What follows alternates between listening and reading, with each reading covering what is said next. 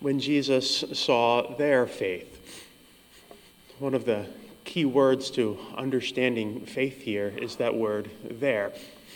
Whose faith uh, saved him? It was these nameless men who brought him in on a stretcher. I think that tells us something important uh, to reflect on about faith, which is that first and foremost, primarily, faith is something that belongs to a community. It belongs to a people even before it belongs to a person. Each one of us has been brought to faith. There are other people who are keeping us in the faith. Um, none of us comes to have faith in a vacuum or all on our own. We can all probably think about the people who have brought us to faith throughout our lives, whether it was parents or family growing up, friends or other people at the church. It could have been uh, a chance encounter with a stranger. But all of us come to faith through uh, the faith and the care and the love of others around us. I think that's important for how we live our own faith. One, it tells us that none of us can have faith in a vacuum. Nobody believes alone. Uh, one writer likes to say about being the good thing about being Catholic is that you don't have to row your own boat. Um, there are other people around us who keep us afloat when it seems like our life has, has holes in it or things um, uh, threaten to, to overcome us. We don't have to believe alone. We don't always have to row our own boat. We may encounter people, I encounter people sometimes who feel like, you know, I don't really need to belong to a church in order to believe in God. And my response is, yes, you do. And you know that. You won't believe for very long unless you have a community of people around you. We need people who can uh, carry us along. We need people in our life who can believe for us when our faith and belief is weak. And that's the beauty of being a part of uh, a church, a part of a community of faith.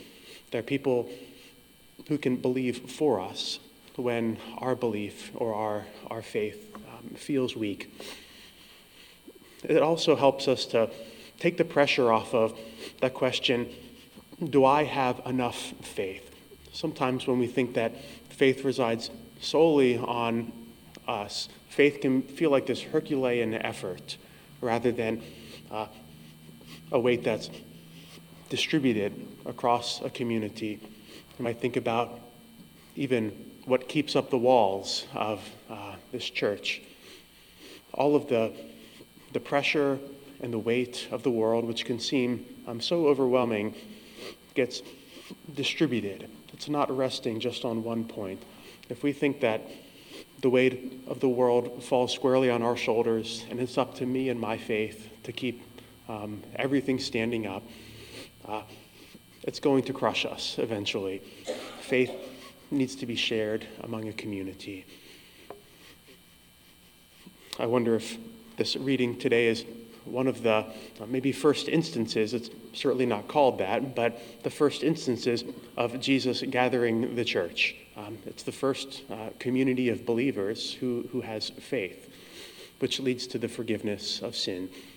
And so maybe today, as we're um, reflecting on faith, we can do um, two things. Take a moment to prayerfully thank or thank in person. Uh, those who have brought you to faith, or the people who are lifting you up, who are keeping your boat afloat at this time in life. Think about them and how their faith is saving you. But then also, out of that, reflect on am I bringing people to faith too? Um, as have the people who have brought me to faith also inspired me to bring others to faith? Because if I'm not actively bringing others to faith, um, then we end up like the Pharisees here, who just stand in the corner and lob bombs and criticize others for their lack of faith. We're not called to be Pharisees criticizing others for their lack of faith, but people um, who have been brought to faith ourselves and are committed to uh, bringing others to Jesus as well.